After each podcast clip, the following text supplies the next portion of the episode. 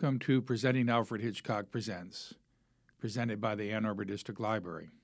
I'm Al Schertzma, and I don't know if kids know that grisly little ditty anymore, but we sure all knew it when we were kids. It stems from a notorious double murder which took place in Fall River, Massachusetts in 1892, in which the parents of Lizzie and Emma Borden were brutally murdered with an axe, actually, probably more likely, a hatchet. This episode deals with the aftermath of that crime and the subsequent trial, and it offers a possible solution. So, why don't we begin by looking at the history of that crime? Now, Abby Borden was not actually Lizzie's mother, she was her stepmother. Lizzie's mother died in 1863 when Lizzie was three years old. As a result of that, and the feeling that Lizzie had that Abby had married her father for his money, Lizzie never called Abby mother only Mrs. Borden. This is from Wikipedia.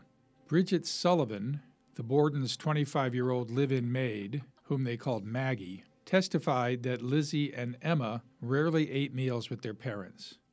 In May 1892, Andrew killed multiple pigeons in his barn with a hatchet, believing they were attracting local children to hunt them. Lizzie had recently built a roost for the pigeons, and it has been commonly recounted that she was upset over his killing of them. A family argument in July 1892 prompted both sisters to take extended vacations in New Bedford. After returning to Fall River a week before the murders, Lizzie chose to stay in a local rooming house for four days before returning to the family residence.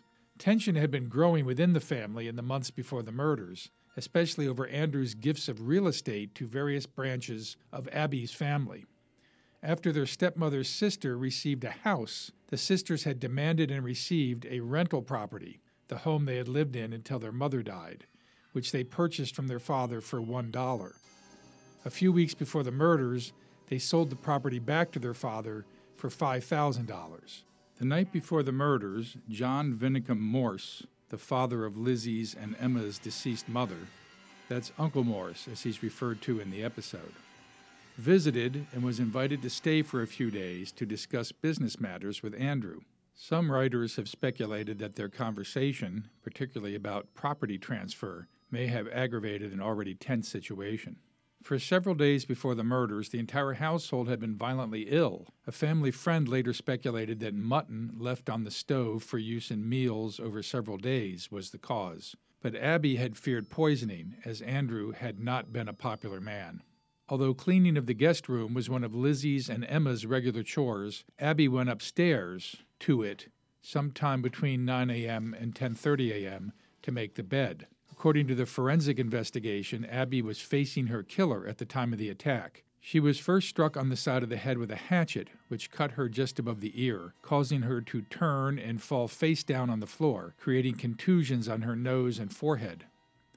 Her killer then struck her multiple times, delivering 17 more direct hits to the back of her head.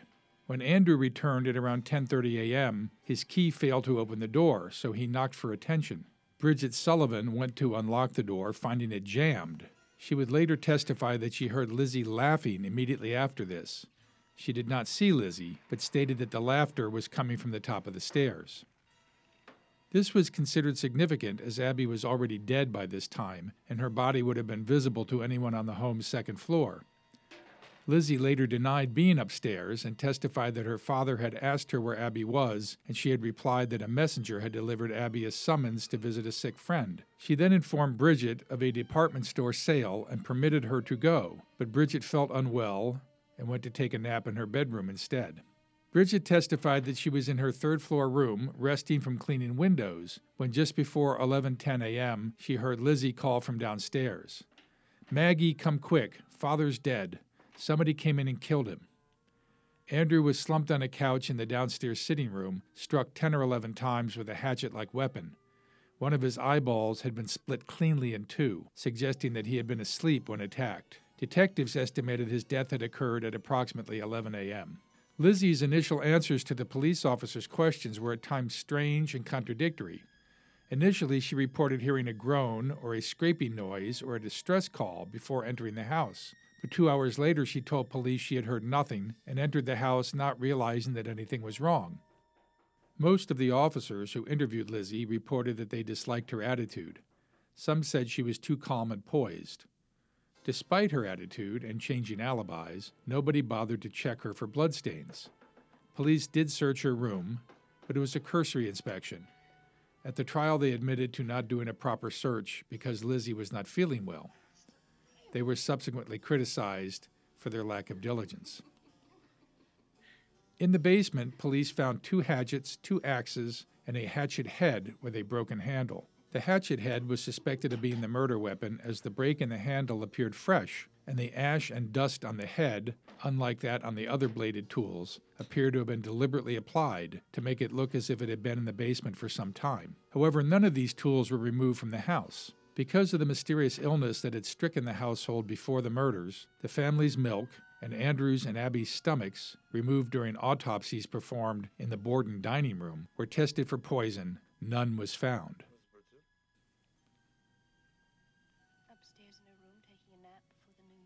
Lizzie and Emma's friend Alice Russell decided to stay with them the night following the murders, while Morse spent the night in the attic guest room. Police were stationed around the house on the night of August 4th, during which an officer claimed to have seen Lizzie enter the cellar with Russell, carrying a kerosene lamp and a slop pail. He stated he saw both women exit the cellar, after which Lizzie returned alone, though he was unable to see what she was doing. He stated it appeared she was bent over the sink. On August 5th, Morse left the house and was mobbed by hundreds of people. Police had to escort him back to the house. On August 6th, police conducted a more thorough search of the house, inspecting the sisters' clothing and confiscating the broken handled hatchet head. That evening, a police officer and the mayor visited the Bordens, and Lizzie was informed that she was a suspect in the murders. The next morning, Russell entered the kitchen to find Lizzie tearing up a dress. She explained that she was planning to put it on the fire because it was covered in paint. It was never determined whether it was the dress she had been wearing on the day of the murders. Lizzie appeared at the inquest hearing on August 8th. Her request to have her family attorney present was refused under a state statute providing that an inquest might be held in private. She had been prescribed regular doses of morphine to calm her nerves, and it is possible that her testimony was affected by this. Her behavior was erratic, and she often refused to answer a question even if the answer would be beneficial to her. She often contradicted herself and provided alternating accounts of the morning in question. The district attorney was very aggressive and confrontational. On August 11th, Lizzie was served with a warrant of arrest and jailed.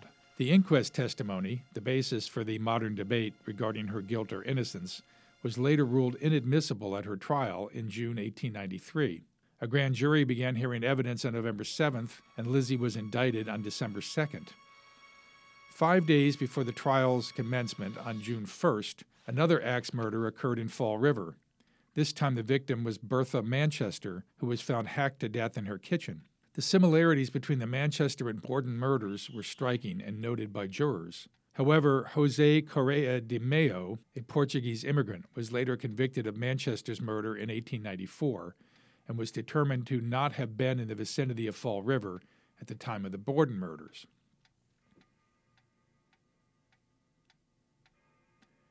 A prominent point of discussion in the trial was the hatchet head found in the basement, which was not convincingly demonstrated by the prosecution to be the murder weapon. Prosecutors argued that the killer had removed the handle because it would have been covered in blood. One officer testified that a hatchet handle was found near the hatchet head, but another officer contradicted this.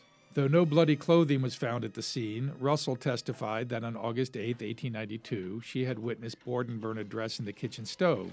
During the course of the trial, defense never attempted to challenge this claim. Lizzie's presence at the home was also a point of dispute during the trial. Bridget entered the second floor of the home at around 10:58 a.m. and left Lizzie and her father downstairs. Lizzie told several people that at this time she went into the barn and was not in the house for 20 minutes or possibly a half hour.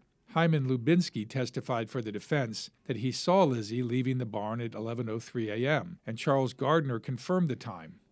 At 11:10 a.m., Lizzie called Bridget downstairs, told her Andrew had been murdered, and ordered her not to enter the room. Instead, Lizzie sent her to get a doctor. Both victims' heads had been removed during autopsy, and the skulls were admitted as evidence during the trial and presented on June 5, 1893. Upon seeing them in the courtroom, Lizzie fainted.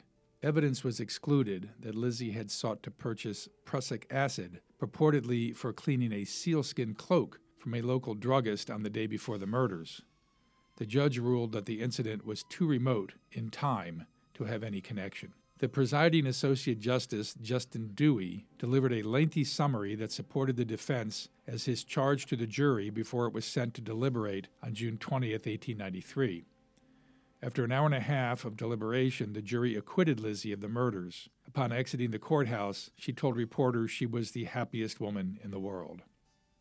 After the trial, Lizzie and Emma moved into a large modern house in the Hill neighborhood in Fall River. Because Abby was ruled to have died before Andrew, her estate went first to Andrew and then at his death passed to his daughters as part of the estate. A considerable settlement, however, was paid to settle claims by Abby's family. Despite the acquittal, Lizzie was ostracized by Fall River society. Her name was again brought into the public eye when she was accused of shoplifting in 1897. In 1905, Emma moved out of the house. She never saw her sister again. Lizzie was ill in her last year following the removal of her gallbladder. She died of pneumonia on June 1, 1927, in Fall River. Emma died from chronic nephritis, that's kidney disease, nine days later.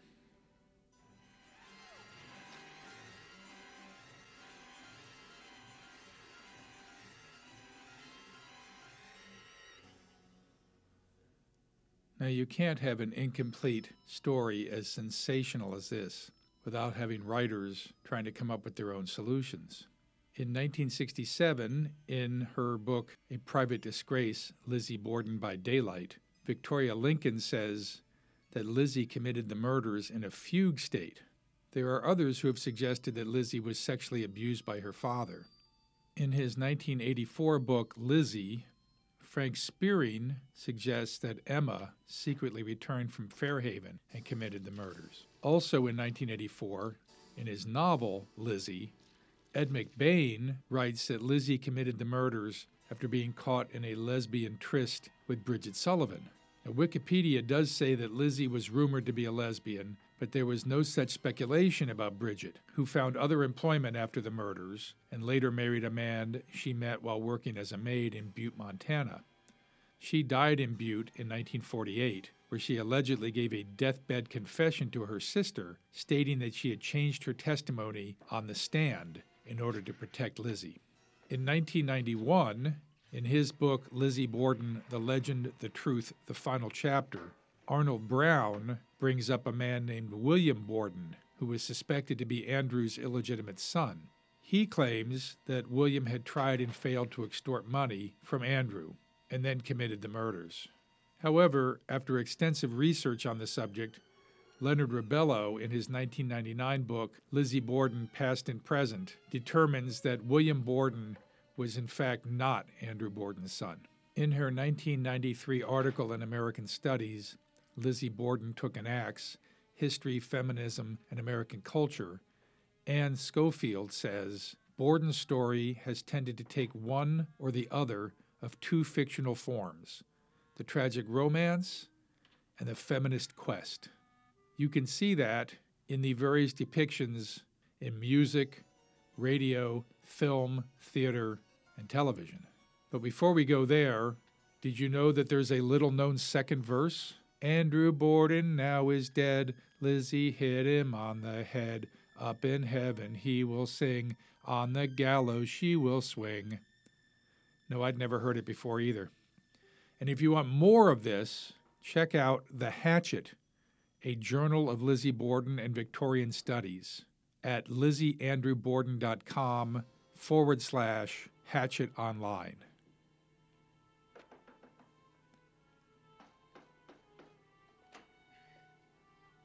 Now, about those other performance depictions. One of the earliest, if not the earliest, was in the 1936 radio program Unsolved Mysteries.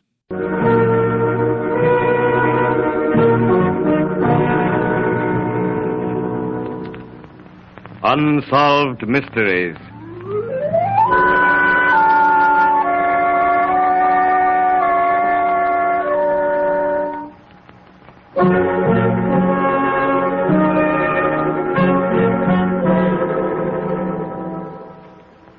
Borden case is undoubtedly without parallel in the criminal annals of America.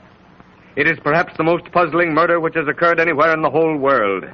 The perpetrator of this double murder was saved from the gallows by a most extraordinary chain of circumstances. Circumstances which perhaps would not recur in a thousand years. This program has its own solution to the mystery. A careful reading without emotion or favor of the trial transcript must convince any unprejudiced person that Lizzie Borden did not commit the double murder. Since this is an unsolved mystery, any solution is necessarily a supposition based, however, upon the known fact. On two occasions previous to the Borden murders, the Borden home had been robbed of jewelry and money. Stray tramps had probably perpetrated the robberies, and remember that these gentlemen of the highway leave secret markings on walls and houses informing their brothers of the road that these houses are easy to rob, or perhaps a mark that tells that the householder is kindly and that food will be forthcoming. It is the morning of the murder. Lizzie. Lizzie, Yes, Mother? I'm going to town to visit a friend who isn't feeling well. Now, Mother? I'm going to my room to dress first. Have Bridget wash the windows. Yes, Mother.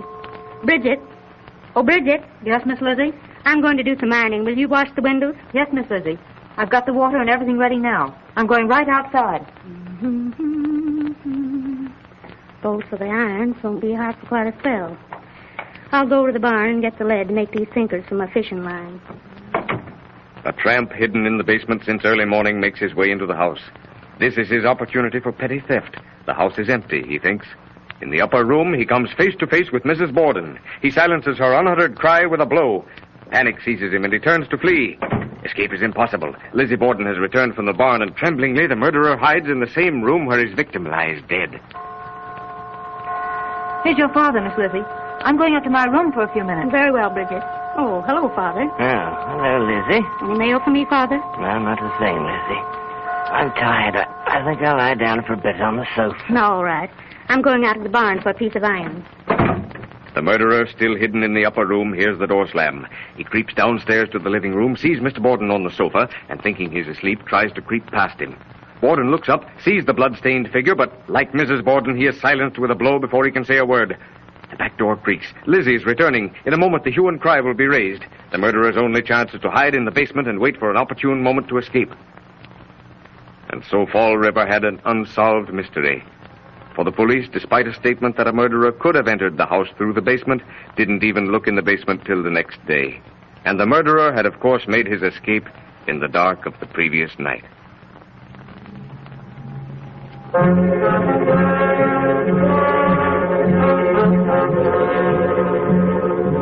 Yes, that's right. Unsolved Mysteries falls for the stray tramp robbing the house theory to explain the murders. Not so Agnes DeMille in her ballet, Fall River Legend, in which she actually has Lizzie found guilty in her trial.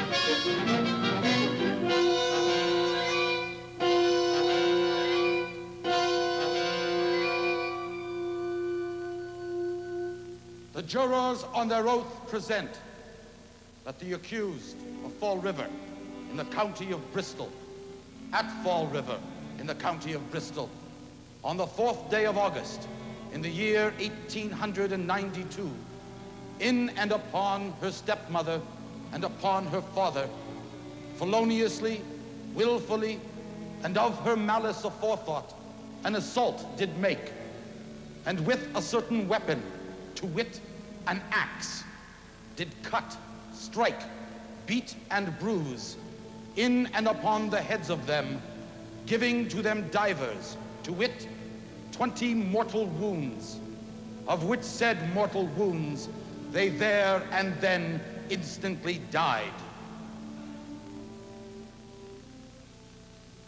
And so the jurors, upon their oath, do say that the said accused did kill and murder against the peace of the Commonwealth, a true bill. On April 13, 1955, on the television series Playbill, Ruth Springford played Lizzie in the play Lizzie Borden Took an Axe. On March 24th, 1957, there was an episode of Omnibus, which presented two different adaptations. The first was a play, The Trial of Lizzie Borden, and the second was a production of Agnes DeMille's Fall River Legend.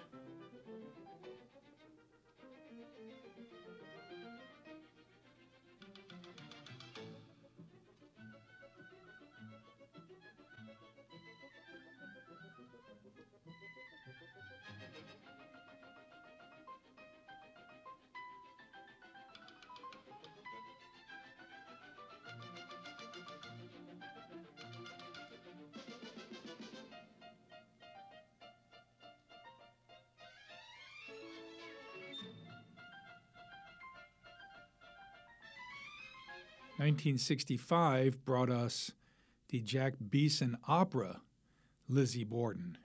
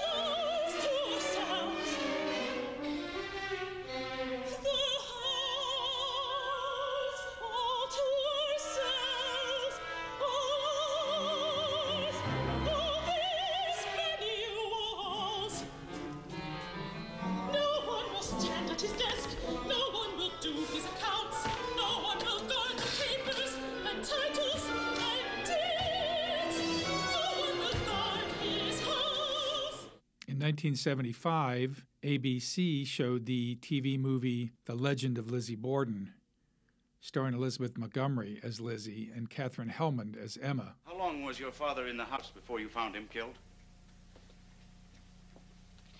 I don't know exactly, because I had to go out to the barn.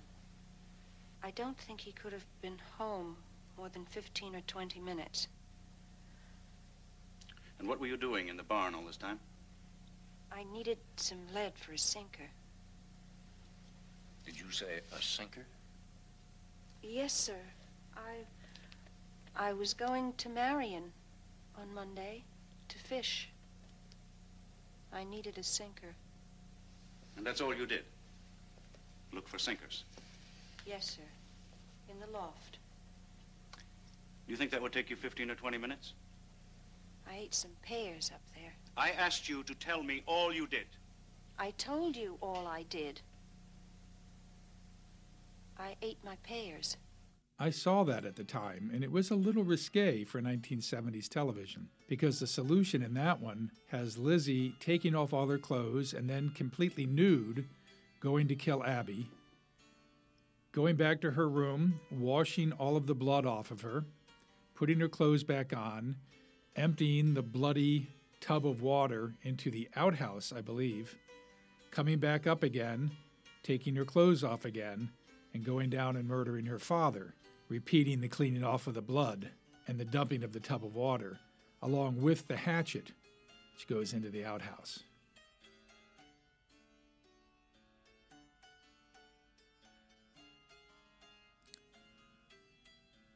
In 2014, Lifetime produced Lizzie Borden Took an Axe, starring Christina Ricci. Here's part of the trailer. She killed her parents. Well, I'm just having a difficult time believing she could do this. You know why I didn't run? Because I thought to myself, that's what killers do.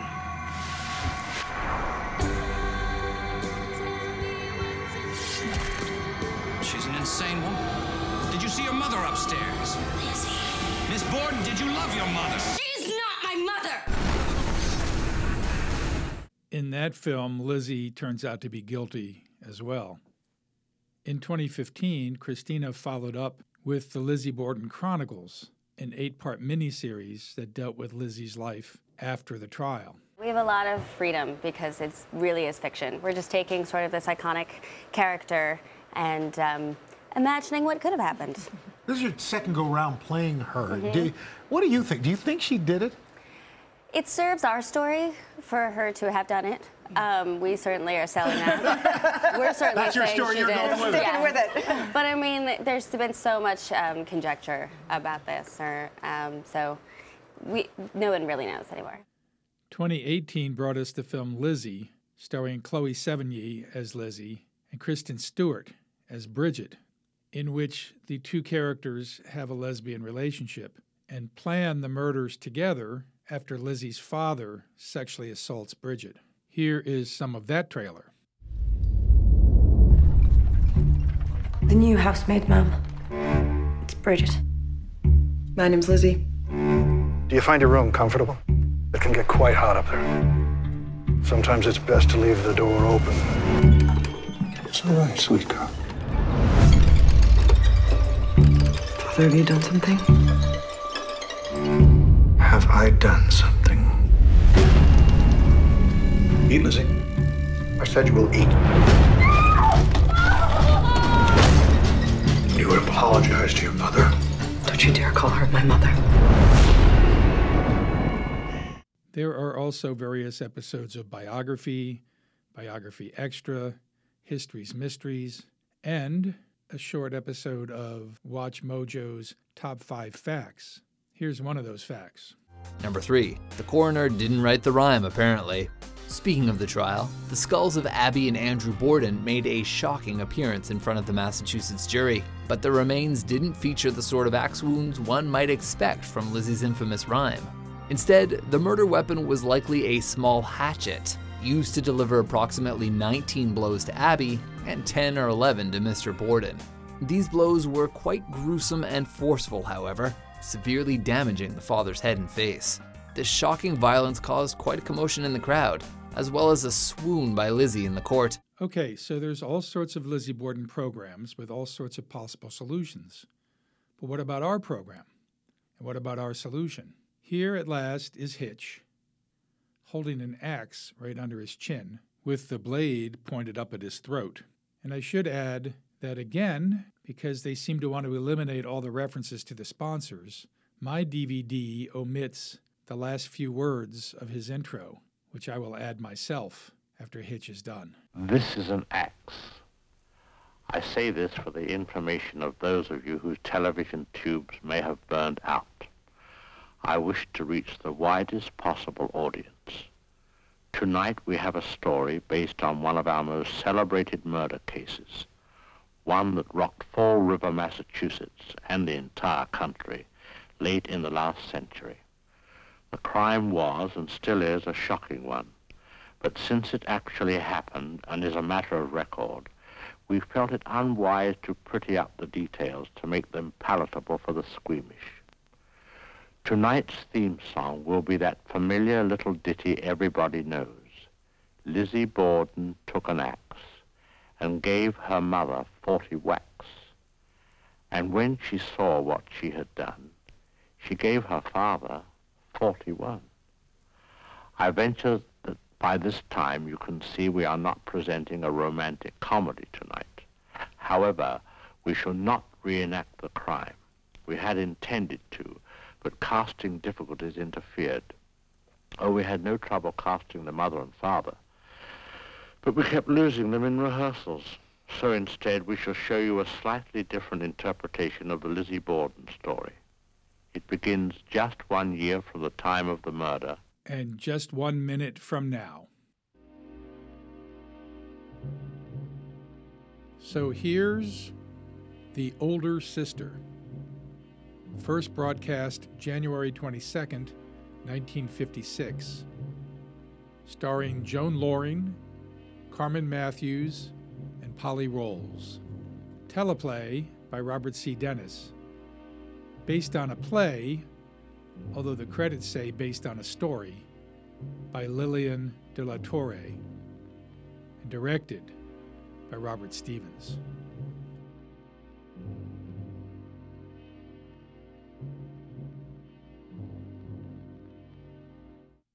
It begins with a little girl running a stick against the wrought iron pickets of the fence of the Borden home, reciting that familiar rhyme. Lizzie Borden took the next, gave her mother 40 whacks. When she saw what she had done, gave her father 41. Lizzie Borden took the next, gave her mother... That's a wicked, wicked thing to say. Now you come home right now and stop annoying Miss Lizzie. Now, before we go any further, let me just say that the little girl is our old friend Wendy Winkleman in her last of three appearances on the show. And the woman who stops her, presumably her mother, is played by Kay Stewart, who we saw last in The Case of Mr. Pelham, episode number 10. She's in five episodes in all, and her next one is Crack of Doom, episode 9 of season 2. Let's rewind a few seconds back to the beginning of the show to point out that the camera follows the little girl as she walks along the fence, leading her and us to her mother, who stops her and chides her, as we heard. That's a wicked, wicked thing to say. Now you come home right now and stop annoying Miss Lizzie. and then looks at the Borden house. Once the mother looks at the house, the camera cuts to a shot of the window at which the mother is looking, and there is somebody peering out the window. Once we see that, the camera cuts to inside the house, and we see who is looking out the window. It's Pat Hitchcock in a small role as the maid, Margaret, sporting, as you'll soon hear, a light Irish accent. And now that we're inside the house, we are trapped. The camera never ventures out again. There is one shot of the outside, but it's shown from the inside. So we are stuck with whoever ends up stuck in that house. And it's not really surprising because the episode is based on a short play by Lillian de la Torre. She was born Lillian de la Torre Bueno McHugh, and she was a prolific writer of historical mysteries. Her first novel was Elizabeth is Missing, or Truth Triumphant. And according to the New York Times, it rebutted 12 theories on the disappearance of a maidservant near the Tower of London in 1753, and then it offered Miss de la Torre's own answer. A book review in the Times said she had combined the scholarly patience of a candidate for a PhD with the ingenuity of a Nero Wolfe. And Joseph Wood Krutch called the book certainly the best and most ingenious account of the famous Elizabeth Canning mystery. Another of her books was Villainy Detected, subtitled A Collection of the Most Sensational True Crimes and Most Notorious Real Criminals That Blotted the Name of Britain in the years 1660 to 1800. She also wrote 33 stories that featured Dr. Samuel Johnson and James Boswell as the 18th century versions of Sherlock Holmes and Dr. Watson. Samuel Johnson was a noted English writer of the day, and James Boswell his admiring biographer. These were her most popular works. In her obituary in the New York Times, it is stated that she defined her work as the solving of hitherto unexplained mysteries of bygone times. So, what better topic than Lizzie Borden? This is her only work associated with Alfred Hitchcock Presents, and Lillian de la Torre died in 1993 at the age of 91. Now, according to Jack Seabrook at barebonesez.blogspot.com, she wrote her short play entitled Goodbye, Miss Lizzie Borden in 1947, and it was performed on stage in 1948 in Miss de hometown of Colorado Springs, Colorado. It was then published that year, and it was first adapted for television as part of the Actor Studio series. It was broadcast live on Sunday, November 21st, 1948 on ABC. And, Jack says, if it survives, I have not found it online. The second adaptation was for radio, and it aired on Suspense on October 4th, 1955, less than four months before this Hitchcock television version. And now, tonight's presentation of radio's outstanding theater of thrills, Suspense. Tonight, we bring you transcribed a story of what might have happened in the famous Lizzie Borden case. We call it Goodbye, Miss Lizzie Borden. So now, starring Paula Winslow, Virginia Gregg, and Irene Tedrow, here is tonight's suspense play, Goodbye, Miss Lizzie Borden. Now, even though the radio adaptation was written by Lillian de la Torre, It is not an exact duplication of her play, though it's certainly a lot closer than Robert C. Dennis's version for this Hitchcock episode, which follows the basic outline but changes quite a bit of the dialogue, as well as changing the title. Although, interestingly enough, Dennis preserves the play's title as Nell's parting shot.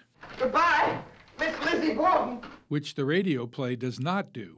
Goodbye, Miss Lizzie. This is Robert C. Dennis's fourth teleplay after Don't Come Back Alive, Our Cook's a Treasure, and Guilty Witness. His next one is coming right up, episode 19, The Derelicts. In any event, just to give you an idea, here's the opening of the Hitchcock episode after the moment with the little girl, of course, and then the opening of the radio play. You'll miss your train, Miss Emma. Have you got everything, Miss Emma? My grip, my lunch, my purse, my gloves, my umbrella. I'll get it. Oh, now, what did I do with my purse? Oh, there it is. Oh, dear, oh, dear, I know I've forgotten something. Something. Is that everything, ma'am? Huh? Oh, oh, yes, uh, just the two suitcases. What are you doing with the trunk, expressman? There isn't any trunk, only the two bags. I'm only going for a short visit. It's my trunk, Miss Emma. I'm leaving. Oh, Maggie. It's all right, expressman. You can take the trunk out. Yes, ma'am. So we already discover in the radio show that Maggie, or Margaret, as she's called in the television version, is leaving. We're introduced to her that way. It's interesting that Lillian de la Torre used the name Maggie for her maid, because you'll recall that Bridget Sullivan was known as Maggie to the Bordens. But this is not Bridget Sullivan. This is the maid that follows Bridget. Now, in her review of this episode, the Pie Lady, Jacqueline Pie, at pieladyanthology.wordpress.com, gives it a C minus. She says it's just a lot of talking and badgering. She also says the twist is revealed a bit early before the end. And I can see that point of view. There really isn't much of a twist to the story, and there's little suspense in terms of any of the characters feeling threatened, because we're pretty sure that neither of the two sisters actually killed the other or killed a Snoopy reporter, even if we don't know the details of the actual history. And it's a pretty fair bet that Robert C. Dennis was not going to pull a Quentin Tarantino on us. But I don't think that's the point of this story. What the story boils down to to me is a character study, or more specifically, a character power play. Ultimately, it's a struggle between Lizzie Borden, played by Carmen Matthews, Emma Borden, played by Joan Lorring, and the newspaper reporter Nell Cutts, who seems to be clearly based on Nellie Bly, played by Polly Rowles. And there's a fourth participant, not counting Margaret, who's in just the very beginning, because the camera plays along as well, either as an instigator or a referee, turning its focus on whomever may be ascendant in that particular moment. The camera being orchestrated by our director, Robert Stevens, with whom we're quite familiar at this point. This is his sixth episode, following Premonition, Our Cook's a Treasure, Guilty Witness, The Cheney Vase, and You Got to Have Luck. It's also his second of three in a row, so we'll see him next time with Shopping for Death. And so it is that our first moment inside the house is with Margaret the maid. Emma comes down the stairs. Margaret goes to her. The camera follows so that they both end up in the shot. At the point that Emma says, My umbrella. and Margaret says, I'll get it. she concedes her position to Emma. We know this not just because she's the servant, but because when she leaves, the camera stays behind, leaving us with a solo shot of Emma. It's only after Margaret returns that we learn that she is leaving the house as well. Margaret, will you tell Miss Lizzie that I've gone to Fairhaven? No, Miss Emma. I won't be here. I'm leaving too. Margaret! I only stayed this long for your sake, Miss Emma. I couldn't bear to leave you alone with her. I know. But when I come back from my vacation, She'll have another servant in the kitchen before then. How can she get another? I don't know. I only know I I can't stand it no more. I'll be minding my own business, and there she'll be, standing there, just looking at me. And with this reference to Lizzie, the camera moves away from both characters and focuses on the staircase, even though no one is on it. This not only anticipates the moment when Lizzie will be on the staircase, but it also demonstrates that her presence is so forceful that it draws the camera over to the stairs even when she isn't there. At that point, Margaret walks into the shot, and the camera realigns with her and Emma. There's an interesting shot of the two women standing in front of the hallway mirror. We see both of them and their reflections in the mirror, perhaps a moment of bonding. Before the doorbell rings, which takes Margaret away, the camera stays with Emma, and we hear Nell's voice before we ever see Nell. In fact, it's only when Emma starts to flee the scene and the camera follows her that that movement brings Nell and Margaret back into the picture. Good day. Is Miss Lizzie Borden in? Miss Borden is out. Hello? Miss Borden? No, you mustn't come in. We don't see anyone. Of course I'll come in. I'm leaving, Miss Emma. Margaret, don't go now. So this is the scene of the crime. With her, of course I'll come in, and her height advantage over Emma, Nell seems to take over. But when she goes into the parlor, the camera stays with Emma and Margaret long enough for Margaret to say she's leaving. Margaret leaves and she's gone. We never see her again. Emma moves into the parlor, ceding ascendancy to Nell. And this is the picture that got so much attention at the trial. Hmm? I'm surprised you haven't replaced it. It must bring back very many unpleasant memories. I see you've had it cleaned. You are Miss Lizzie Borden, I presume. I must say you're not exactly what I expected. I'm not Miss Lizzie.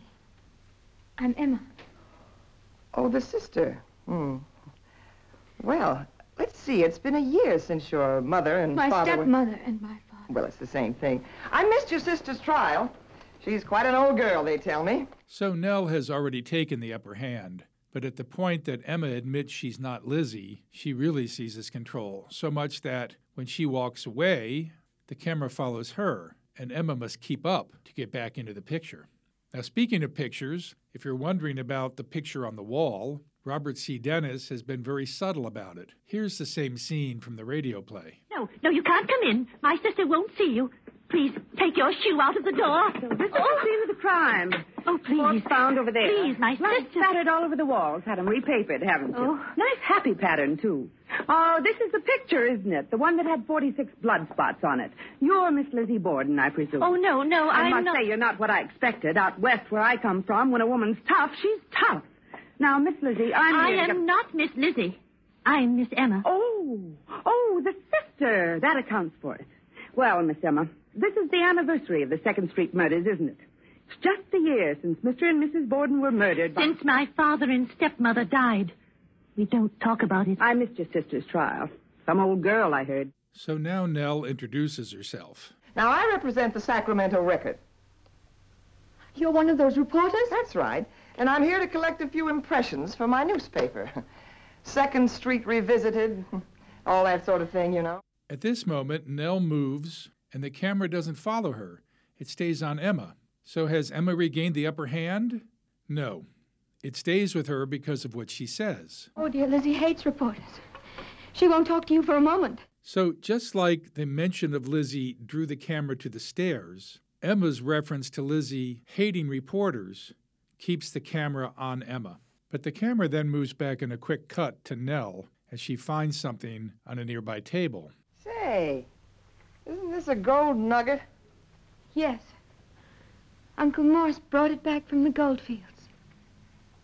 Well, now, isn't that a coincidence? I'm from those same gold fields myself. Uh, is your Uncle Morse um, an old codger around 60-ish, maybe? With a drooping mustache and a... ki- Sounds like him. Do you know Uncle Morse? Knew him well in Sacramento. Put her there, Miss Emma. How do you do, Miss? Nell Cutts. Just call me Nell. Now, Emma has moved back into the frame during this conversation, but Nell moves forward, so she fills most of the screen. Emma's in the background, as Nell concocts this story about knowing Uncle Morse. It's done a little bit differently in the radio show. Emma is more gullible, perhaps because we need to convey this just with sound. And interestingly enough, it's not a gold nugget in the radio show or in the play, it's a painting. which seems to indicate that Uncle Morse was far less successful in the Goldfields in the stage play and radio play than in the television episode. Uncle Morse has painted these paintings himself. In the stage play, it's Sutter's Fort, but in the radio play, it's. Hey, that a picture of Pike's Peak on the wall? Oh, yes. It's quite artistic, isn't it? Uncle Morse brought it back to me from the Goldfields. It's all he brought back. He painted it himself. Now, isn't that a coincidence? I'm from the Pikes Peak Goldfields myself. Oh. Morse, Morse. Is your Uncle Morse an old codger, 60-ish maybe? A, a, a droopy mustache. That's it, a droopy mustache and a sort Yeah, of... tall and thin. Oh, my goodness. Do you know Uncle Morse? I should say I do. I knew him well in Cripple Creek. How Oh. is the old coyote? Put her there, Miss Emma. Any niece of old man Morse is a friend of mine. So, in both versions, Nell tries to press her advantage. In the TV episode, Emma tries to get away, and the camera tries to get away with her. There's a quick cut to Emma's back as she's walking off, but Nell steps into the frame and cuts her off and takes control once again. Tell me, Miss Emma, is it true that on the morning of the murders, breakfast consisted of bananas, cookies, and cold mutton soup? I don't know. I wasn't here. I was in Fairhaven. Cold mutton soup in August. No wonder somebody committed murder. Miss Emma, now tell me, how does it feel to take three meals a day with a woman who was a murder... who was tried for murder? I have to get away. That's why I'm going to Fairhaven for a while. Oh, dear, I mustn't miss the 337. You won't miss it. During this sequence, Emma tries to get away. Nell takes a hold of her and steers her towards the window. The camera follows. But when Nell says, I, uh, I suppose that living with Miss Lizzie must be very trying on the nerves. she sits down, giving Emma the dominant position. But again, it's not because we're talking about Emma, we're talking about Lizzie. She can hear everything we say. Her room is right up there. Yes, but she wasn't in her room on the morning the murders were committed, was she? She was in the barn eating pears, so she says. Yes, she was. She was out there. At this point, Nell stands and takes over the narrative again as she starts to recount the events of the murder. Well, now let me get this clear in my mind. Mrs. Borden was found upstairs, wasn't she? That's right. And there was no one in the house at the time excepting the servant. Where did she go? I'd like to get a statement from her, too. Oh, it wasn't Margaret. We had another girl then. But she left us when it happened. They, they all leave us. Nell continues her narrative, and an interesting thing happens. For the very beginning of it, when she leaves to go to the front door, the camera stays with Emma. Hmm. I wonder what that's all about. Now, the servant hears your father at the front door. She goes to let him in. By Nell's next line, the camera is back with her at the front door, and the music starts to rise too. But the door is triple locked. Nobody could have gotten in that way. The servant's unlocking the door, and meanwhile, upstairs, the murderer is gloating over the first victim. The servant goes out to market. Your father enters. He locks the door behind her and relaxes on the sofa, not knowing that his wife is lying dead upstairs. Don't. At the mention of the sofa, the camera shows a shot of the unoccupied sofa. So now the murder itself, the memory of the murder itself, has gained ascendancy. And what is the next shot we get after the sofa? A close up of Emma. Hmm. I wonder why we're getting a close up of Emma when we're talking about the murder of her father. Well, one reason for it is so that Robert Stevens can play a little trick on us. When the camera leaves Emma, it focuses on a pair of legs in a long dress walking down the steps as Nell continues to narrate. It looks for all the world like Lizzie is coming down the steps, but that's not it at all. It's the memory of someone coming down the steps, the recreation. The murderer comes down the stairs, sees him there alone, asleep. She creeps up on the old man from behind with the axe and brings it down. The camera has followed those legs from the stairs to the sofa, but at the moment that the axe is brought down, it switches to show us that the culprit in this case is Nell, having taken a walking stick from the umbrella stand, and she is striking the sofa with it. In the background, Emma reacts. Please don't. Again, the camera switches just to Emma, forcing Nell to enter the picture as she confronts her about who did the murder. It was Miss Lizzie, wasn't it? Wasn't it? No, no, it couldn't have been. She was out in the barn. Yes, just standing there quietly eating pears. Now, how could anyone from the outside have done it? That door was locked, but she could see the side door. How could they escape right under Miss Lizzie's eyes if Miss Lizzie was telling the truth? Was she, Miss Emma? I told you I don't know. I wasn't here. I was in Fairhaven. Fairhaven. My train. You must excuse me now. What about the kitten, Miss Emma? Oh, dear. The mention of the kitten again switches the camera to only Emma until Nell again enters the frame to continue the pressure about the kitten. The kitten was found dead in the cellar. It had been killed with an axe, too. The kitten was the hardest. I cried for a week. And it brought my neuralgia back again. But Lizzie didn't cry.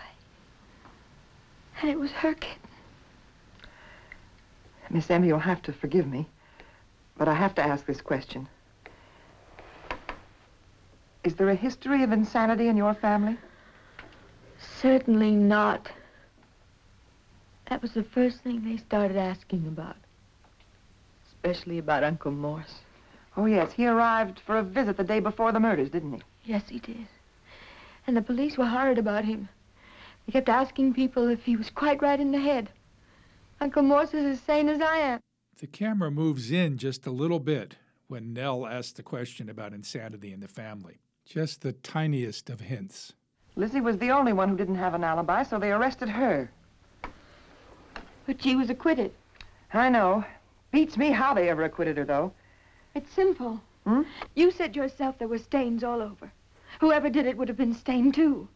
But the whole world saw Lizzie within ten minutes of the crime, and she hadn't a spot on her. Maybe she used an apron, one of those big coverall aprons.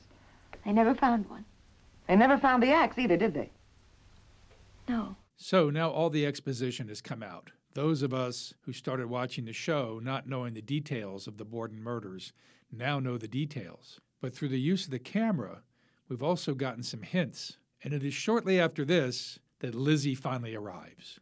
At the top of the stairs, in a low angle shot, holding a cat, right in the position where the camera looked before when she wasn't there. Now the camera switches to her, and she will be in every shot until she cedes the power to someone else. Emma, you know we don't see anyone. But, Lizzie, this is different.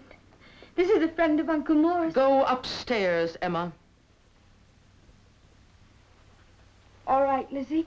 Emma obeys in what I think is an interesting little glitch, because when she re enters, the first thing she says is, I missed my train. Well, of course she's missed her train. She was upstairs. In the stage play, Lizzie tells her to go upstairs, and Emma seizes the initiative and instead runs out the front door to go to get her train, which she, of course, misses. In the radio play, Lizzie doesn't send her upstairs. Instead, she says, You're going to miss your train, Emma. Oh, yes, Lizzie. Oh, dear. Perhaps I should have called a cab. But it's only a step from here. Goodbye, Lizzie. Goodbye. What's nice about the Hitchcock version is that the house becomes a prison for both of the sisters, and whoever escapes the house first wins. So you can't have Emma leave the house and then come back later. In any event, with Emma gone from the immediate scene, Lizzie now deals with Nell. Now, miss. Uh, miss Borden, I represent the Sacramento Record. You're a friend of Uncle Morse, eh? What color hair has the old man got? Gray. Uh, what there is of it. I mean. There's plenty of it, and it's completely white. You never saw Uncle Morse in your life. Good day.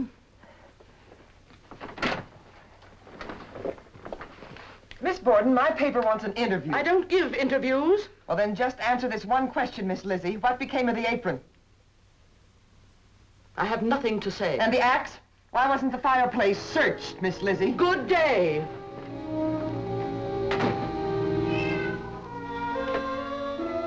So Lizzie has rid herself of Nell, but Nell's comment about the fireplace being searched has gotten Lizzie spooked. She first picks up the walking stick that Nell has left on the sofa. Then she goes over to the fireplace, seems to press a button to open a secret chamber of the fireplace. And the axe is right there, right at hand. It's far too easy, and anybody searching that house would have found that in an instant. Here's the stage direction in the play. First of all, it's a poker that Nell picks up and uses to hit the sofa, not a walking stick. So in the play, the directions say that with the poker, Lizzie forces open the secret panel, then thrusts in her arm to the elbow and begins groping for something.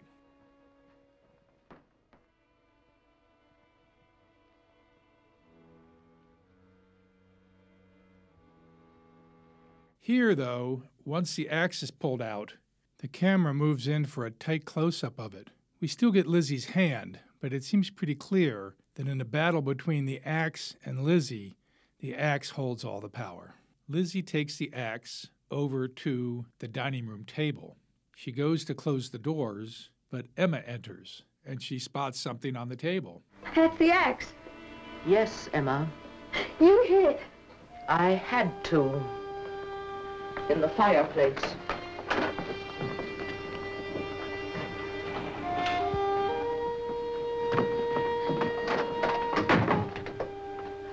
Always wondered where the axe got to. I I didn't see how they could search and search and never find it. Father kept money hidden there. He thought no one knew about his hiding place, and once he was dead, nobody did know except me. Lizzie leaves the frame at that moment, and for just one second, Emma is alone in the frame. There's a way to tell, isn't there? Who's been handling a weapon, I mean. I don't know, Lizzie. You've always been the clever one. I don't see any marks on it. I don't either. But they say the police can tell. Besides, the store mark is etched on it. Lots of people buy axes. This one was bought in Fairhaven. I don't know what you mean. Yes, you do, Emma. And at this moment, the camera leaves Lizzie and focuses full on Emma's face as Lizzie says, You bought that axe. Then you knew all the time. I saw you from the barn. You came out the side door. I saw your face. That was all I needed. You ran into the street. I came in and found Father. You shouldn't have used my apron, Emma. It was the handiest, Lizzie. I only had a minute. I threw it in the fireplace, and it burned. But I had to hide the axe. There was only one place. It was safe. Until that newspaper woman started getting ideas. Why did you do it, Emma? I hated her too, but not enough to. You couldn't have hated her as much as I did. Briefly, while Lizzie talks about how she hid the axe, she seizes control of the camera back again. But when she asks Emma why she did it, the camera goes to Emma. Lizzie, don't you see she was wicked? She ruined everything for us. We could have been married and happy now, but she prevented it.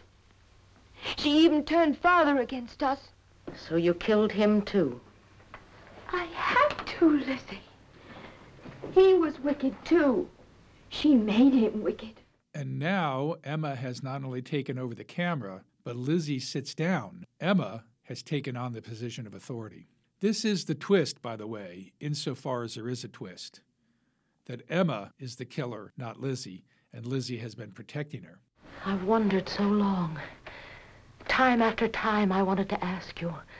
When they were examining me and cross examining me and hounding me, I wanted so much to know the truth so I'd know what to say. Lizzie, why didn't you ask me? I'd have told you. I never dared. I made so many mistakes. I shouldn't have said that I hadn't seen anyone leave by the side door. I should have said that I'd seen a big bearded man carrying an axe. But I wasn't used to lying. And in this sequence, Emma kneels down and takes Lizzie's hands, but Emma is still the one that is holding the camera. Oh, Lizzie. All the time I was in Fairhaven, I kept seeking for an answer. And then the answer came to me. And I went to the shed and got out the axe and came back to Fall River. What a risk you ran.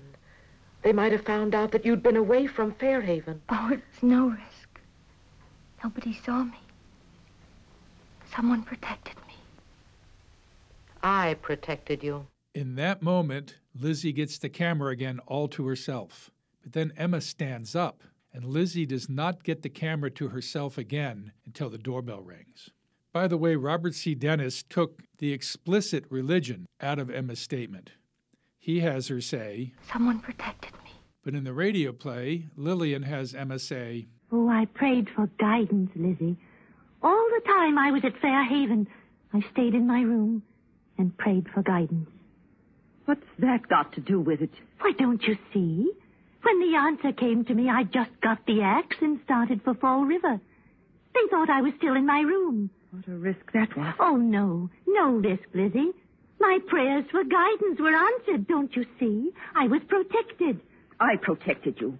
and the stage play is even more explicit. Emma says, Don't you see?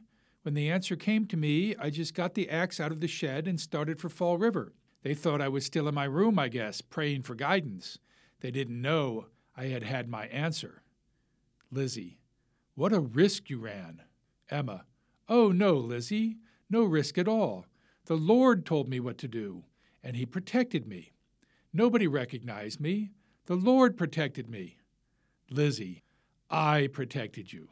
Let's go back to where we left off. I protected you. Why? Why did you let them arrest you? Why did you protect me, Lizzie? Because you're my sister, Emma. There's no one else I cared about. You're all I have left. Oh, Liz. I'm sorry about your kitten. I didn't have to kill your kitten. That was bad of me. Forgive me. Oh, Emma, Emma. This confession of killing the kitten, with no real explanation as to why it was necessary, is one of the first indications we get that Emma is not sane, besides references like, Uncle Morse is as sane as I am. We'll get a full realization of that very shortly. What would you have done if they'd found you guilty? Gone through with it, I suppose.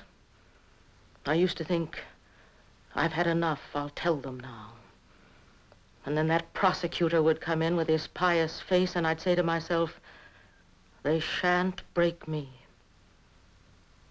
Lizzie, you always had a will of your own. What would you have done, Emma, if they'd found me guilty? Oh, I didn't worry about it. I knew the answer would come to me when the time came. So you didn't worry about it. You let me go through with it.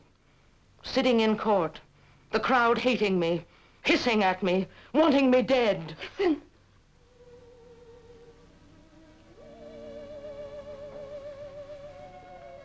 There she is. Mrs. Borden. I'm going upstairs. And you know something creepy or crazy is going on when there's theremin music. Emma runs out to the foyer and looks at the stairs. And as Lizzie says, There's no one on the stairs, Emma.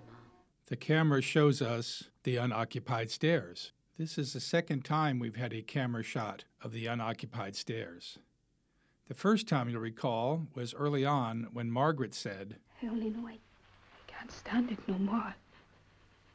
I'll be minding my own business, and there she'll be, standing there, just looking at me. For Margaret, Lizzie is the ultimate power in the house, an almost supernatural figure. But for Emma, we now see that the ultimate power in the house is Mrs. Borden, a real supernatural presence. And this could be because the real power in the house is not Emma herself, but Emma's madness. And that madness is haunted by ghosts, as seen by the empty stairs, and by the earlier shot of the empty couch where her father was killed. When the doorbell yanks her back to reality, that power is gone. But it also releases Emma, who is allowed to escape. Now, this transition to Emma suddenly being delusional does seem rather abrupt. And that's because Robert C. Dennis has eliminated the transition from the play, which helps to guide us in there a little bit better. Perhaps because they decided there was a bit too much for television? You had the easy part. You didn't have to do it. I thought it would be like chopping wood. It isn't. Wood splits. The other strikes back. It stops you. Wood doesn't bleed, Lizzie. It doesn't fly.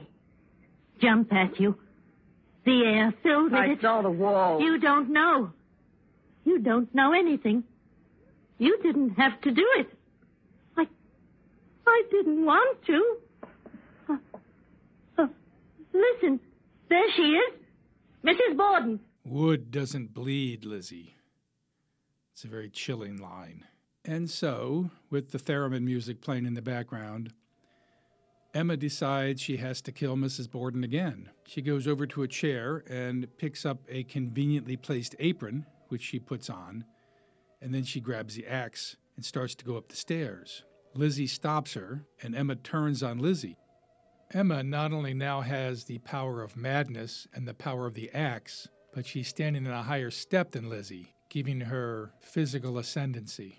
We'll just go and see Dr. Bowen. No, they'll put me away. I won't have it, Lizzie. I'll die first.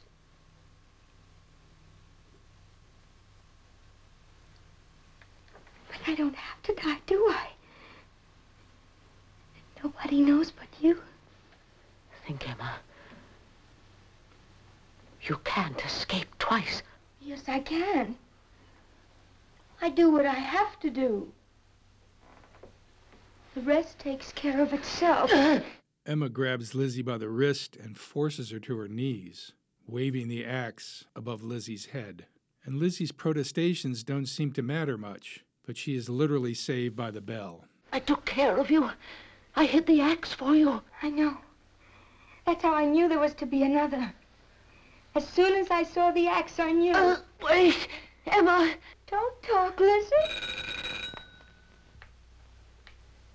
Take off the apron, Emma. And answer the door. Answer the door, Emma.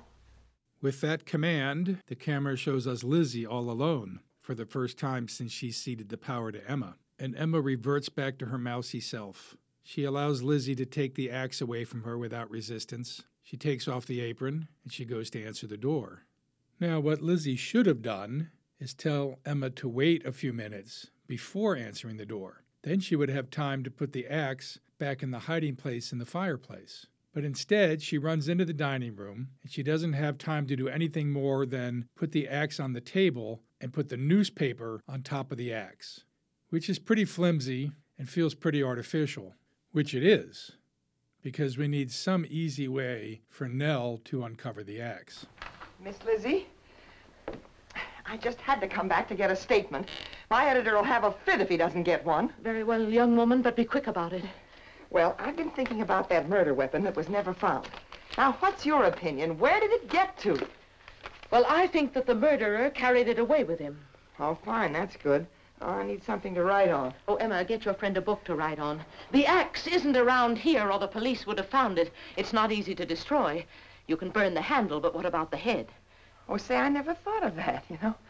Say, isn't this the Providence Journal? I'd like to take a look at this. I hear it's a...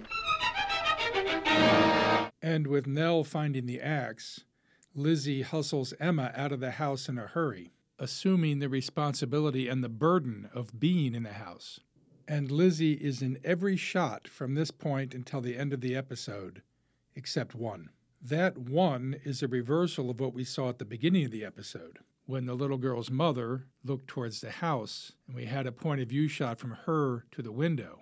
Now, Lizzie and Nell look out the window, and we get their point of view shot of Emma talking to the little girl's mother. And I know you'll have a lovely visit in Fairhaven, Miss Emma. Oh, it's not a visit. You're never coming back? No, I said goodbye to Lizzie. I'm never coming back to this house again. The two of them stand on the outside of the wrought iron fence. Emma is free, she's out of the cage. And if the goal was to escape the house, then Emma has won, except that she's taking her madness along with her. Although she's blissfully unaware of it, the burden of the madness hangs on Lizzie, not on Emma. By the way, there's a man on the sidewalk across the street in this scene who tips his hat to two ladies who walk by. And this annoys me because he is the only man in the entire episode. For all intents and purposes, this is an all woman show. They encompass the entire plot, all of the characterization, all of the dialogue. So it would have been nice not to dilute it with that one unnecessary man in the background. Still, as it is, it's pretty impressive. And just like the sympathetic African American convict in Breakdown, I suspect it's an unusual thing for 1950s TV. So Nell watches Emma out the window, or more specifically, Nell watches Lizzie looking at Emma out the window, and she figures it out. Emma? Was it Emma, Miss Lizzie? Stop talking nonsense. Wouldn't that be something? Why, that'd be the greatest sensation since the gold strike. Emma Borden. All right. I'll make a statement. I killed them both with the axe. All right, if you say so, but why did you kill them? Because I don't like cold mutton soup. I bet Emma doesn't either. Oh, what a scoop. it isn't a scoop if you can't print it, and I'll sue you if you do. All right, go ahead. I'll prove what I write with this. Stay away! Nell reaches for the axe, but Lizzie gets it first. And wild eyed, she raises it up against Nell.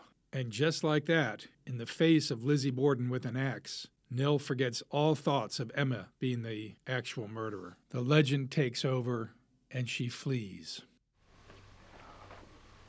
All right, Miss Lizzie. I... I never meant to take it anyway. Now I know why Emma left.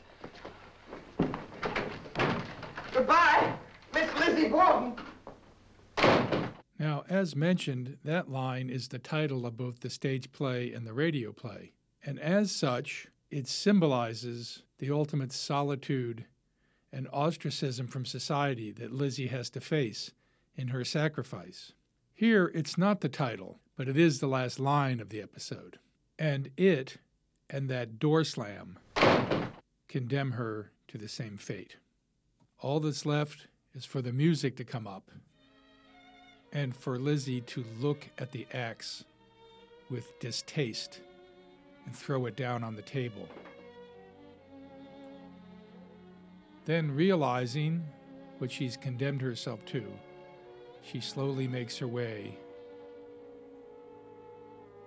to the parlor.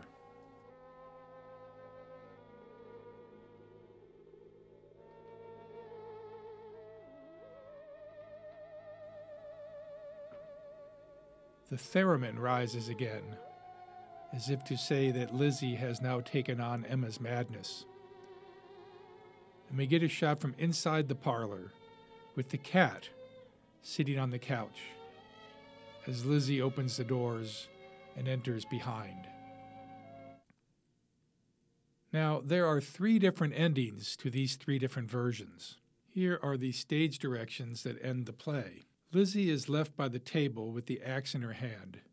She lifts it, looks at it with loathing, and is about to set it down when from outside comes the rattle of palings and the same childish voice is heard chanting. Lizzie's grip on the axe tightens in anger as she listens, and she draws the axe elbow high. When the quatrain is finished, she lets the axe strike into the wood in a gesture of hopelessness, letting it fall without force into the wood of the table.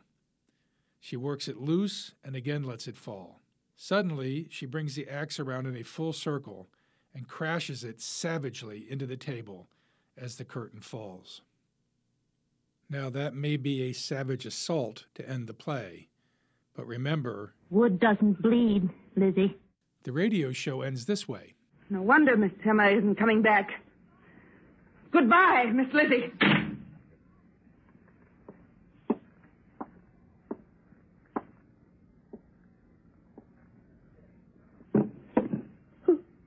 Lizzie Borden took an axe and gave her mother 40 whacks. And when she saw what she had done, she gave her father 41.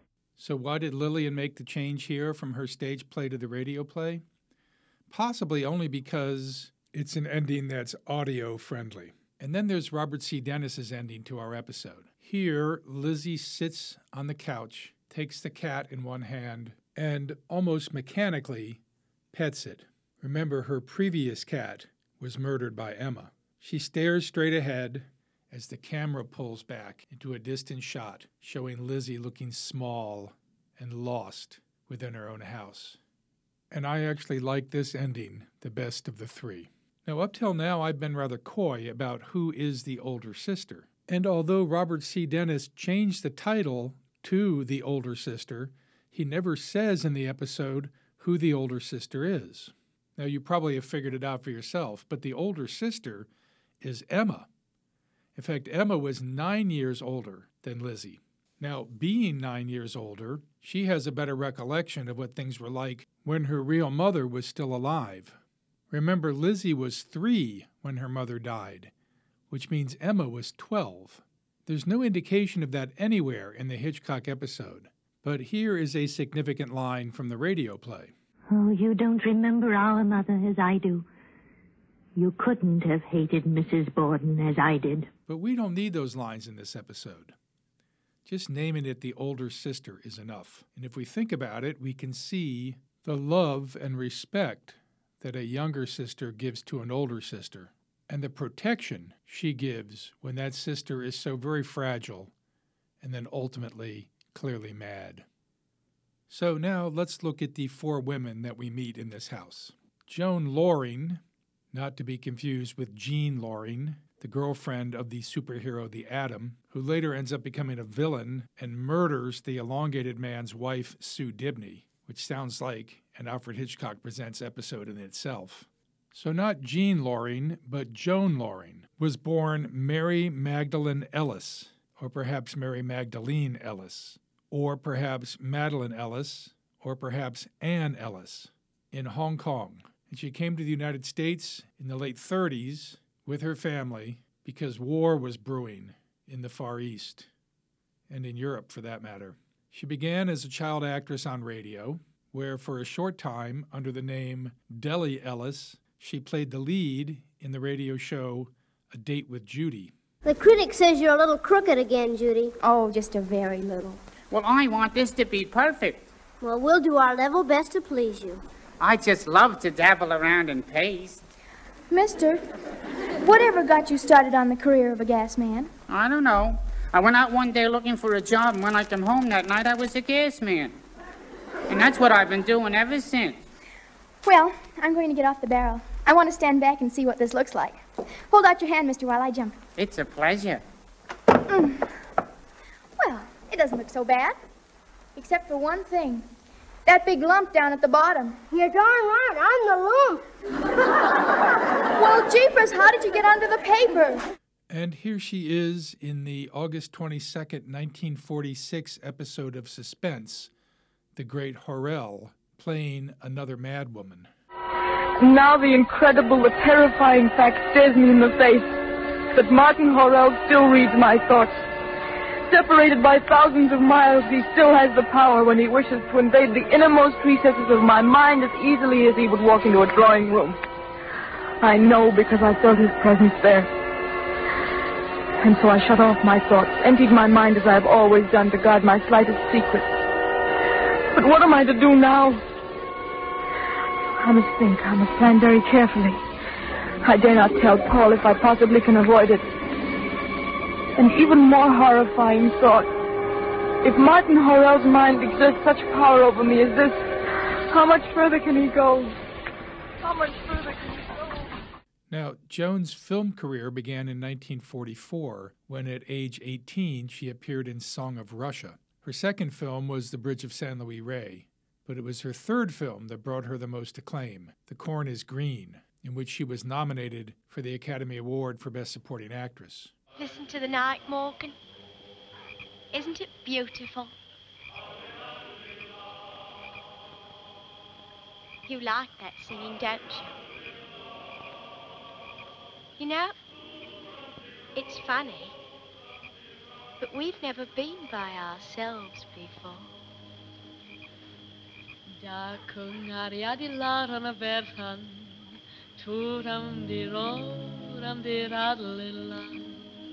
a verhan, Tooram-de-ro-ram-de-ra-la-la. Nabauni-an-Nabahi. Tooram-de-ro-ram-de-ra-la-la. Didn't know I knew Welsh before, did you? You like that song, don't you?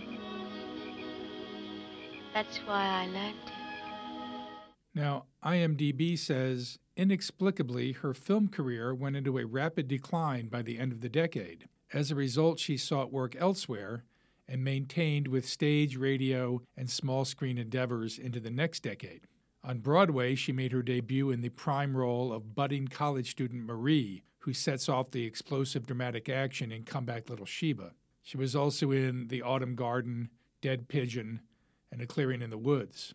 In 1956, she married noted endocrinologist Dr. Martin Sonenberg, and her career sort of tapered off after that.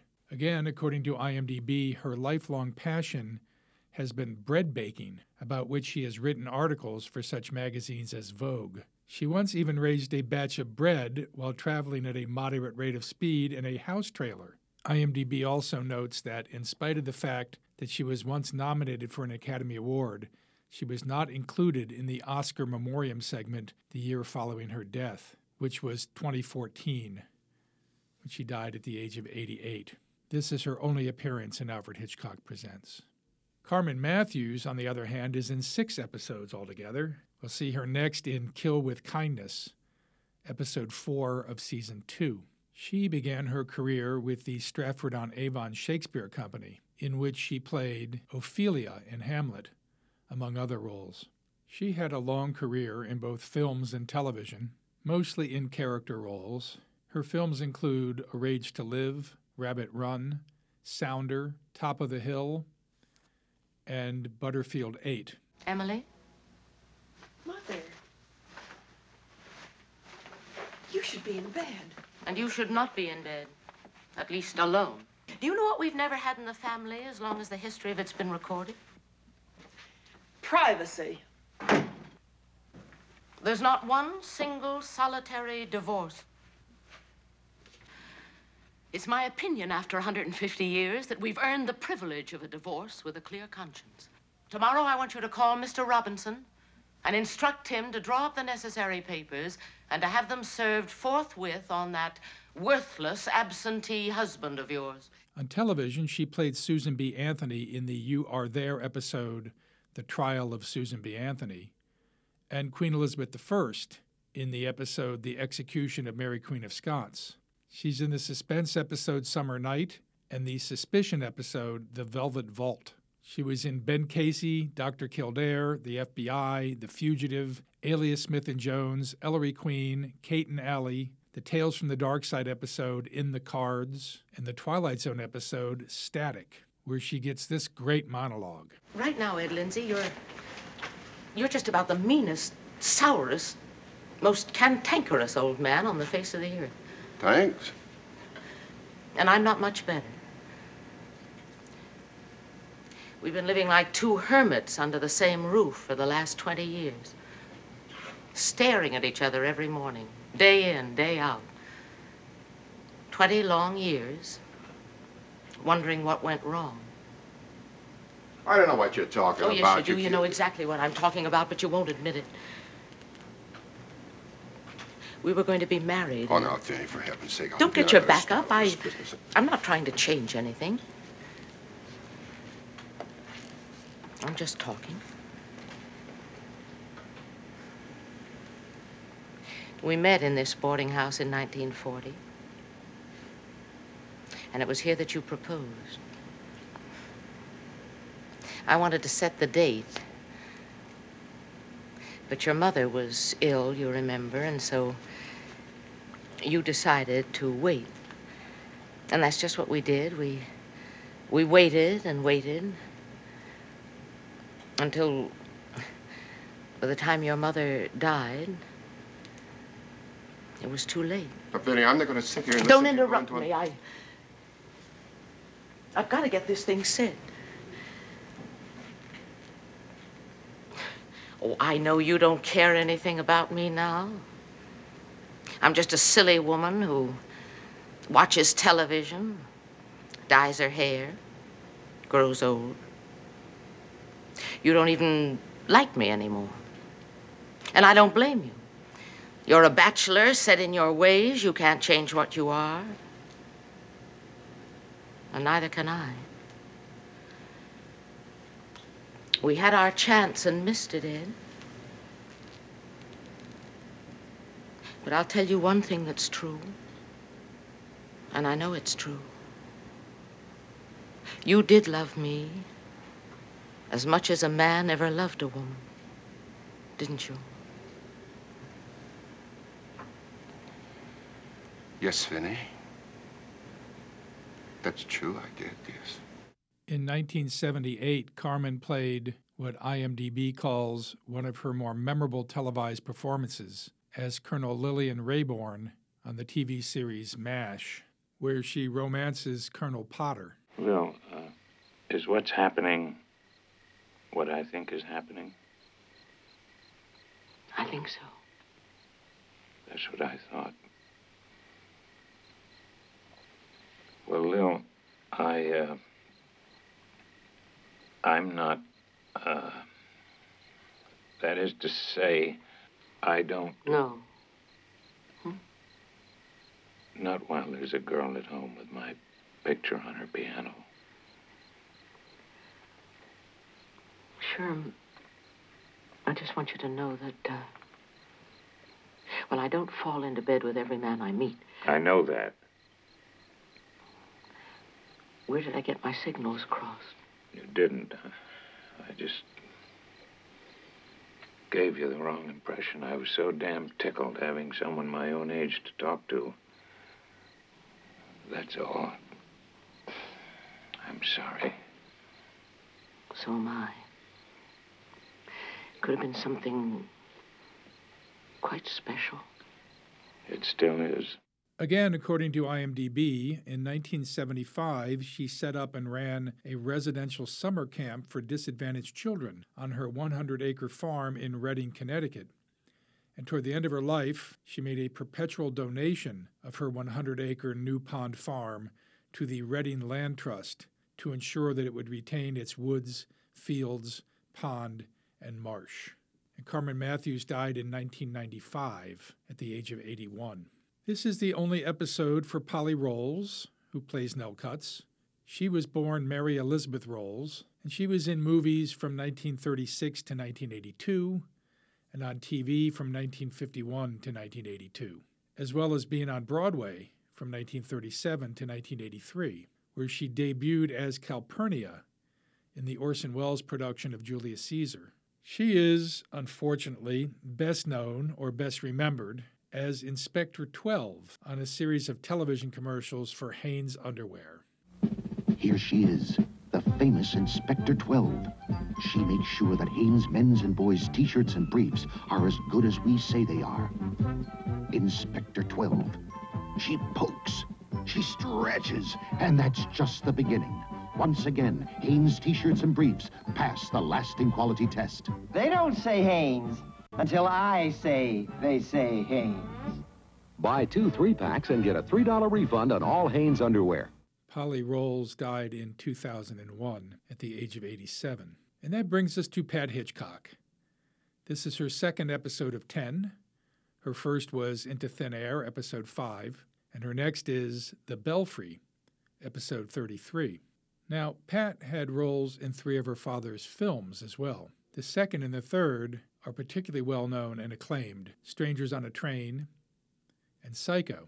But I'd like to talk just for a little bit about her first film, which I think is vastly underrated Stage Fright, in which her father saddled her with the unflattering name of Chubby Bannister.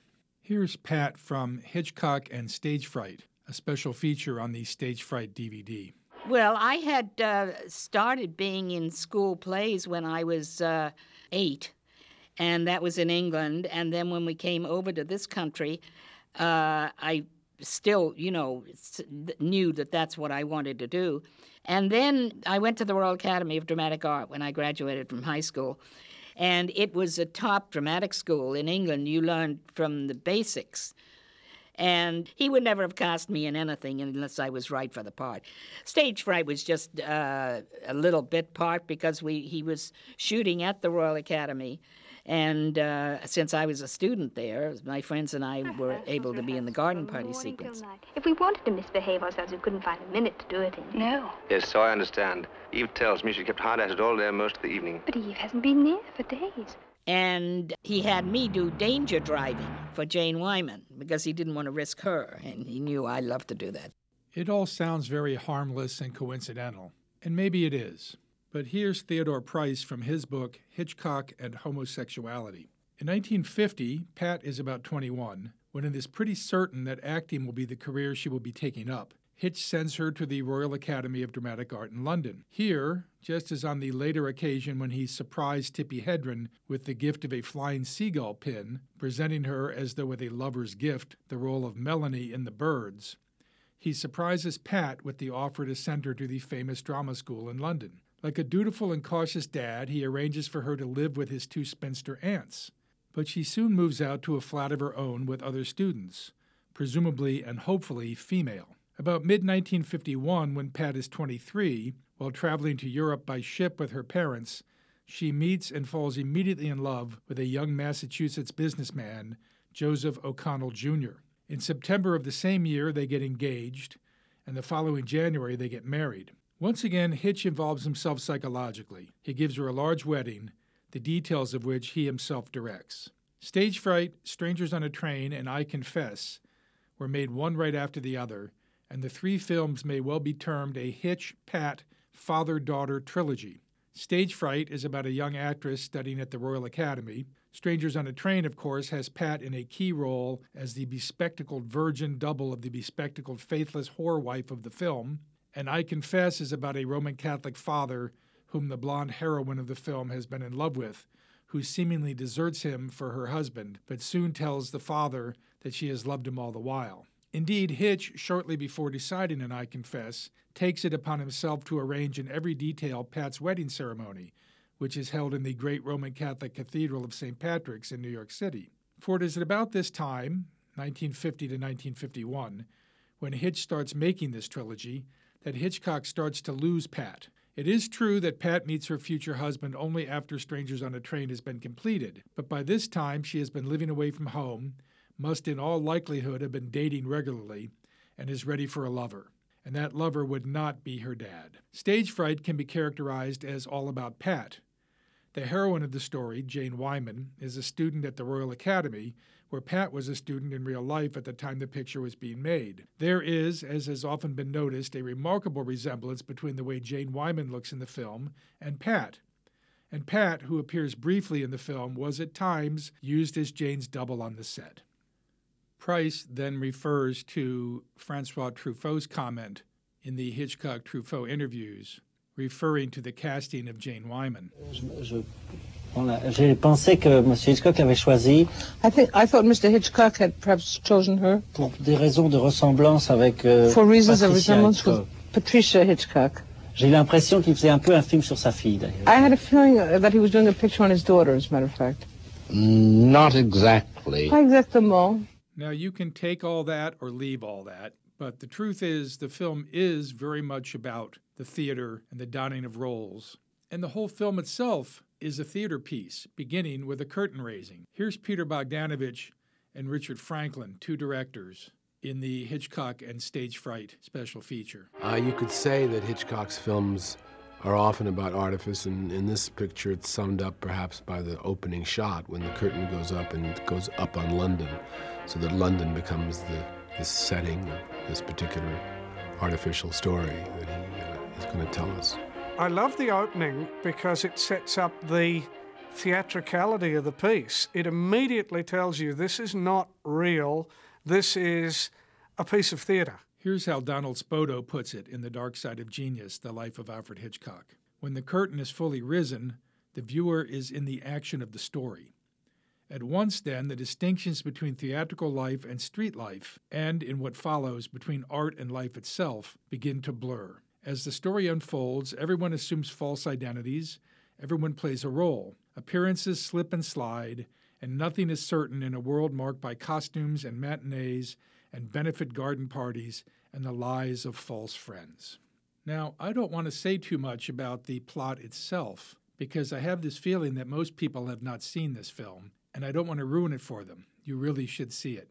But it begins with Jane Wyman in a car driving Richard Todd. He is very distraught because the police are after him, and he tells her a story of a murder in flashback. It's Charlotte Inwood. Oh, She's in a jam. but that doesn't surprise me. No, this is serious, Eve. It's deadly serious. She was all over the place. I had to help her. Anybody would have done. I was in my kitchen. It was about five o'clock. The doorbell rang, and I went downstairs to see who it was.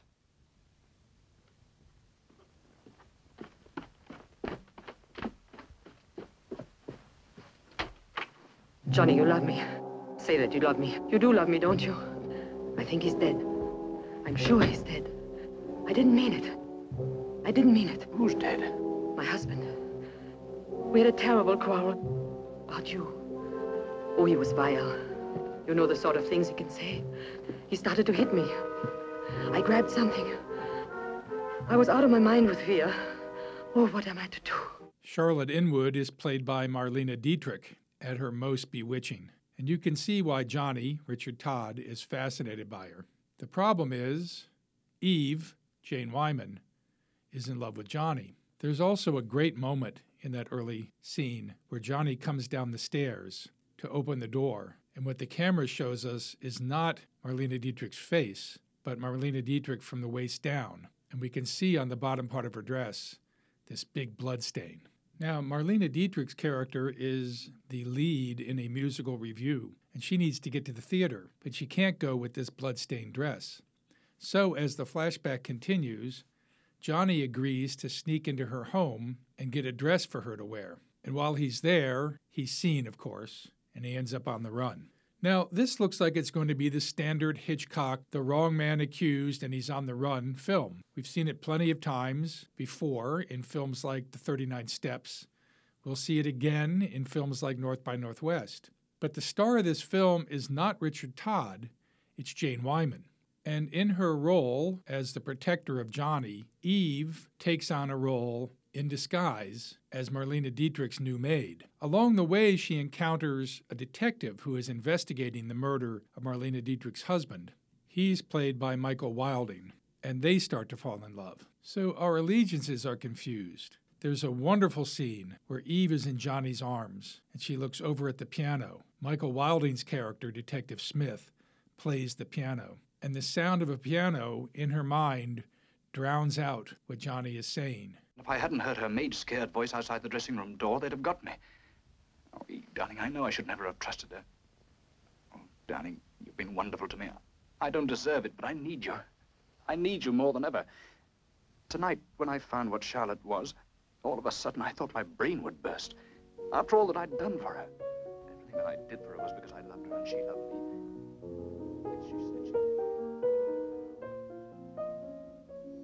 There are other nice moments using sound or using the camera in this film that really stand out. One in particular is sort of a tour de force camera move where Johnny goes to Charlotte's house. He walks up to the door, opens the door, the camera follows him. Johnny appears to close the door. His hand comes out. We don't see the door anymore. And he makes a movement, and you get the sound effect of the door closing. But in reality, that part of the set is gone as it's been moved out of the way so the camera can move in and continue to follow Johnny up the steps to the room where Charlotte's husband lies dead. Now, unfortunately, stage fright was not well received. There was a major complaint that people had about the film, which I don't want to mention. I don't see any problem with it myself. I don't really understand what the big complaint is. But it threw people off, and then things snowballed from there. The critics that have written about it, the biographers of Hitchcock, for the most part, also don't treat it well. Peter Ackroyd in Alfred Hitchcock says, Stage fright does have the air of a wasted opportunity. It has no natural or even pace. As well as being set in the world of London theater, under Hitchcock's guidance, it becomes theatrical both in tone and execution. The characters wear various disguises and adopt various roles. Many of the scenes are melodramatic in intent. The landscape of London resembles a set, and nothing is truly what it seems. Robert A. Harris and Michael S. Lasky in the films of Alfred Hitchcock are particularly harsh. They say, in part, there is really just one suspenseful scene in the entire movie, and it comes at the very end. Until then, no one is ever in any real danger, and that is the main reason the viewer does not care about the people. This is a complaint I've seen in several places, and I just don't agree with it. Suspense doesn't have to be developed from life threatening situations. There is plenty of suspense here because Eve is working undercover. But this is a complaint echoed by Francois Truffaut as well, and Hitchcock gives into it. He doesn't really stick up for these films, of which Truffaut is critical, and he tends to cast blame elsewhere. For instance, he says this about Jane Wyman. We ran into great difficulties with Jane. Nous avons eu beaucoup de difficultés avec Jane. She is a very moody Elle est très tempéramentale. And in her disguise as a maid or a dresser, dans son déguisement en tant que euh, une femme de chambre, ou she uh, should have looked not very attractive. il aurait fallu qu'elle soit pas très jolie. After all, she was copying the Après tout, original maid Elle copiait la, la femme de chambre originale.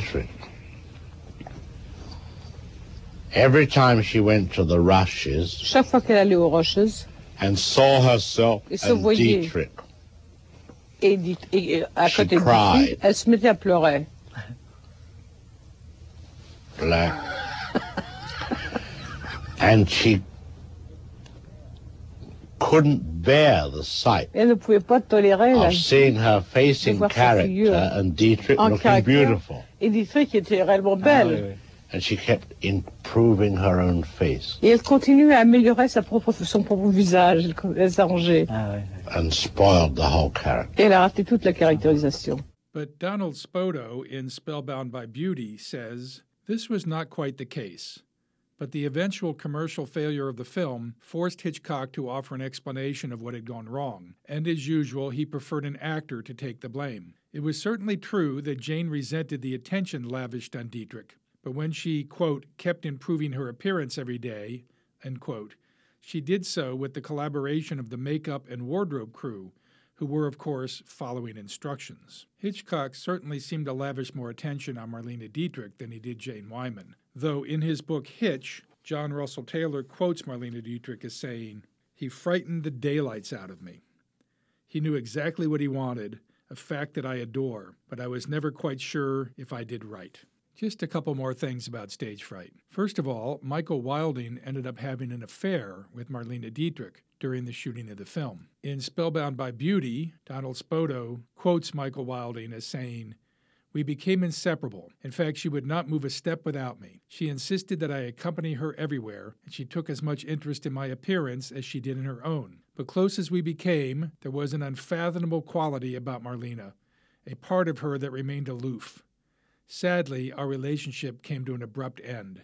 And Spoto adds parenthetically, when she learned of his marriage to Elizabeth Taylor in 1952, Dietrich was shocked. And let's finish up our look at stage fright with this quote from Richard Franklin, again from the Hitchcock and Stage Fright special feature. Stage fright is underrated and thought of as quite lightweight for two reasons. Probably because Hitchcock talked about it in the negative in later years, um, but also because Strangers on a Train came next and was a huge success at every level. Uh, I think Stage Fright was sort of the end of the old Hitchcock, but it does contain a lot more complexity in a way that a lot of people don't remember. Now here's Hitch to wrap things up. Did she seem a trifle overwrought to you? She did to me. But you know, I react in precisely the same manner whenever I hear a child singing Davy Crockett. Being more civilized than Lizzie, I don't go about hitting tables. I hit the child instead. Not with the axe, of course, but in a nice way. There's a couple of things worth mentioning there. And yes, we could talk about how the humor of hitting a child is no longer funny. But what I really want to talk about is the reference to a child singing Davy Crockett, which was very timely, but clearly refers to a child singing the Lizzie Borden song at the end of the episode, which does not take place. Hitch also mentions Being more civilized than Lizzie, I don't go about hitting tables. which you may recall was the ending of the stage play, where Lizzie is clearly a trifle overwrought. So it certainly appears that at some point in time, the script for the television episode ended the way the stage play does, with the child singing Lizzie Borden took an axe, and with Lizzie then hitting the table with the axe, instead of the ending we have now. And either they didn't tell James Allardice or they recorded it before they changed the ending. Now, the other thing I want to mention is again, my DVD is playing tricks on me and does not include the entire outro. So here is the rest of what Hitch says before the commercial. Not with the axe, of course, but in a nice way. Now, I am certain there are some of you who prefer that we have a happy ending on our program. For your benefit, we are going to present one now, after which I'll be back. Alfred Hitchcock presents Season 1, Butterfield 8, The Twilight Zone, Season 2, Stage Fright, including the special feature Hitchcock and Stage Fright, Spellbound by Beauty by Donald Spoto, The Dark Side of Genius by Donald Spoto, and Alfred Hitchcock by Peter Ackroyd are all available at the Ann Arbor District Library. The suspense episode Goodbye Miss Lizzie Borden, the suspense episode The Great Horrell, the radio program Unsolved Mysteries, the Fall River Legend Ballet, the Jack Beeson opera Lizzie Borden, The Legend of Lizzie Borden, starring Elizabeth Montgomery, the trailer for Lizzie Borden Took an Axe, the interview with Christina Ricci, where she talks about the Lizzie Borden Chronicles, the trailer for Lizzie, Five Facts About Lizzie Borden, A Date with Judy, the film clip from The Corn is Green, the Haynes Inspector 12 commercial, and the Hitchcock Truffaut interviews are all available online. If you would like to contact me about this podcast, please email me at sjoerdsmaa at aadl.org. That's S J O E R D S M A A at aadl.org. And please put Hitchcock somewhere in the subject line. Next time, Episode 18 Shopping for Death, starring Jo Van Fleet. Now, since my DVD outro is truncated, I'm going to begin it for Hitch, and he'll finish it up, taking us away. That was more like it. It's so much better to end the program on a pleasant note, don't you think? Good night.